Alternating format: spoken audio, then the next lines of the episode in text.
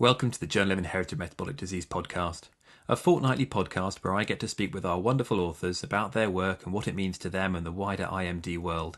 It's also a chance for me to learn a little, or even a lot, about metabolic medicine, especially in this episode on the malate aspartate shuttle.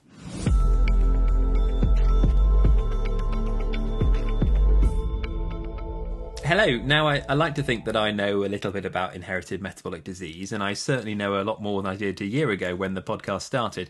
But when I read the title of the paper we're discussing today, I was a little lost. Um, but given some of the recent discussion on social media about the necessity of understanding metabolic pathways, this really couldn't be more timely.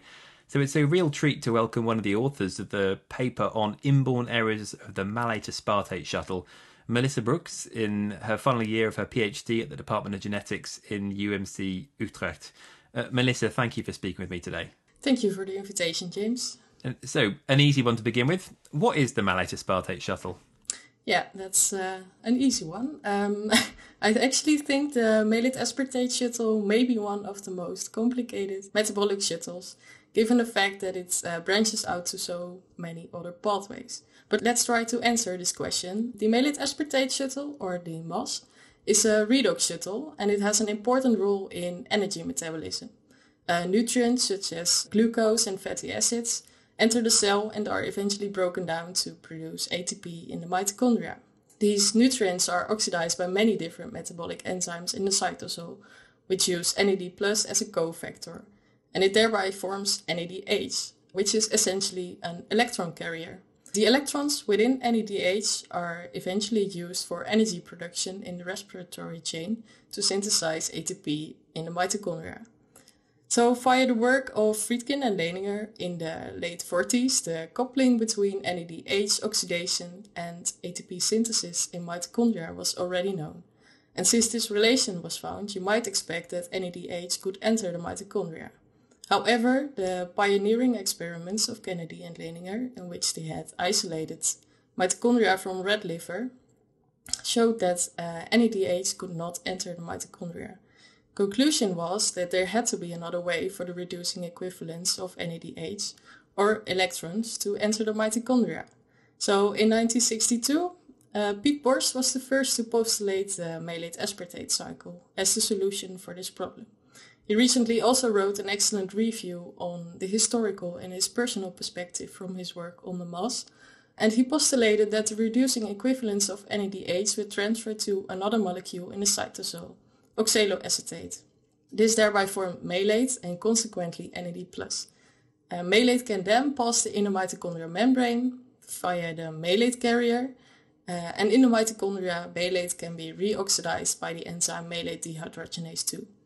This enzyme is part of both the shuttle and the citric acid cycle, uh, and the NADH that is generated in mitochondria can supply its electrons to the electron transfer chain for ATP production.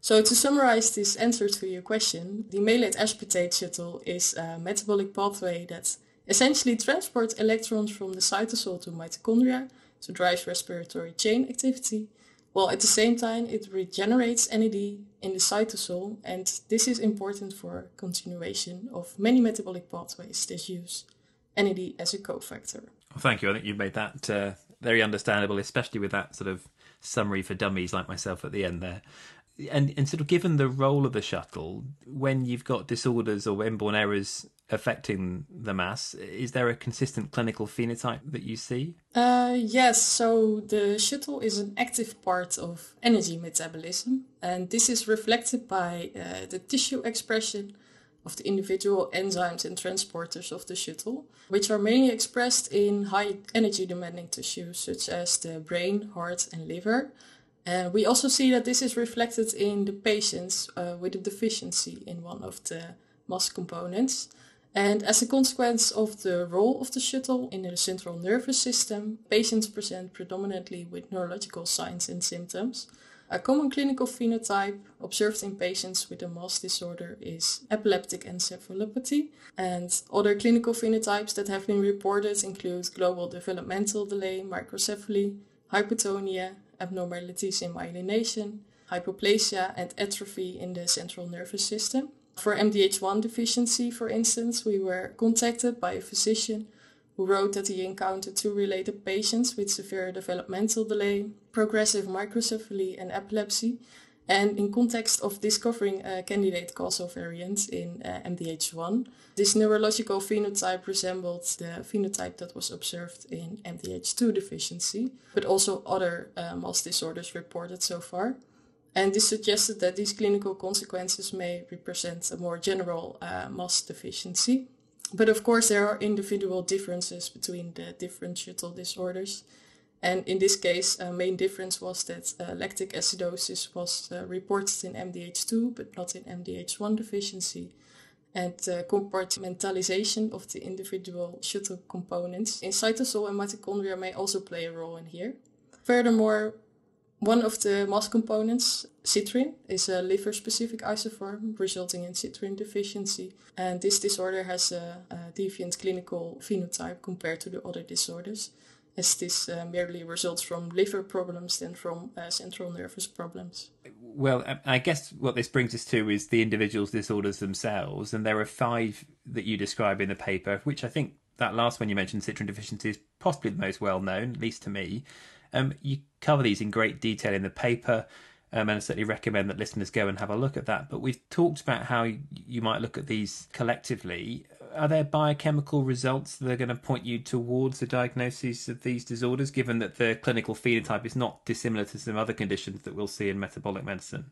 Yeah, so as I mentioned, that it is important that the uh, components of the MAS are mainly expressed in the high energy demanding tissues, such as the central nervous system, and that this results in uh, neurological signs and symptoms. And this should also aid the clinical recognition, but this is of course not very specific. Also, because epileptic encephalopathy is attributed to over 80 different inherited diseases in the OMIM database and over 30 in the IEMbase.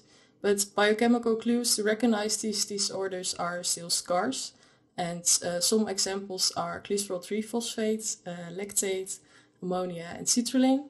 And from these biochemical clues, uh, glycerol 3 phosphate uh, could point towards MDH1 deficiency. However, not many laboratories measure or report this.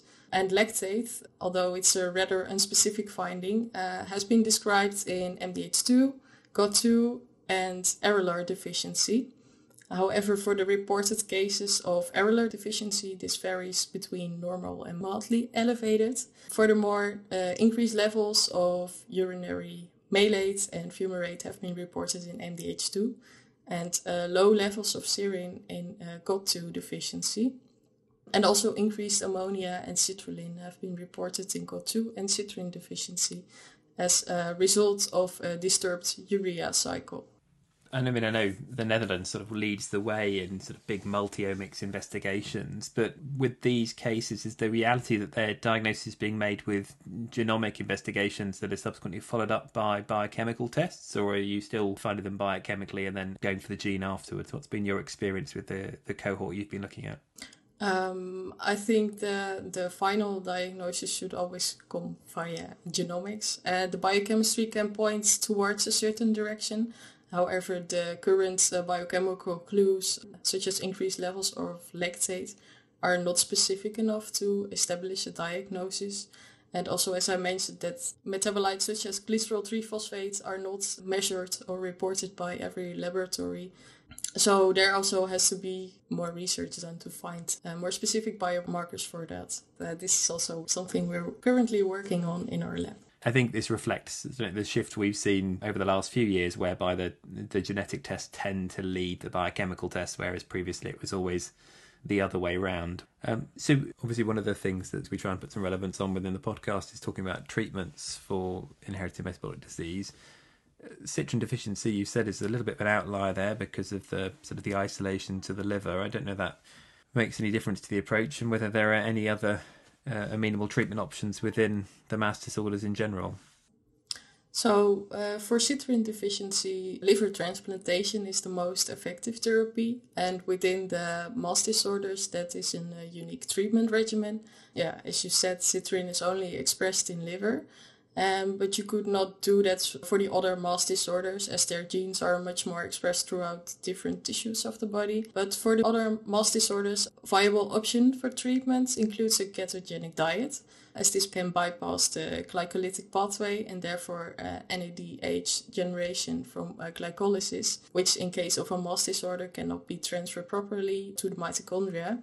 And this was shown to be effective in MDH2 and aralar uh, deficiency. And another interesting finding for treatment came out of studying uh, GOT2 deficiency. As patients had uh, low levels of serine, the serine biosynthesis pathway was investigated, uh, and this was found to be impaired in patients.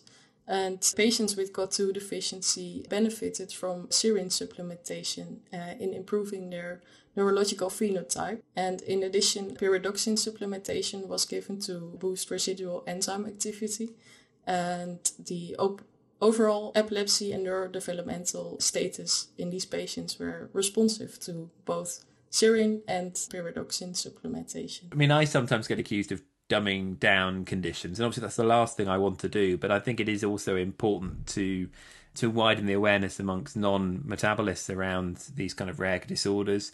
And I wonder what the takeaway message from this paper would be. What do you want clinicians to remember about inborn errors of, of the malate shuttle?